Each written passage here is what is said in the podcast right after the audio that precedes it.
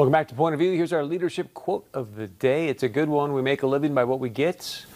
We make a life by what we give. Winston Churchill. I want to remind you, President Trump is live right now in Iowa. Tomorrow night, there's a couple town halls with Biden and Trump.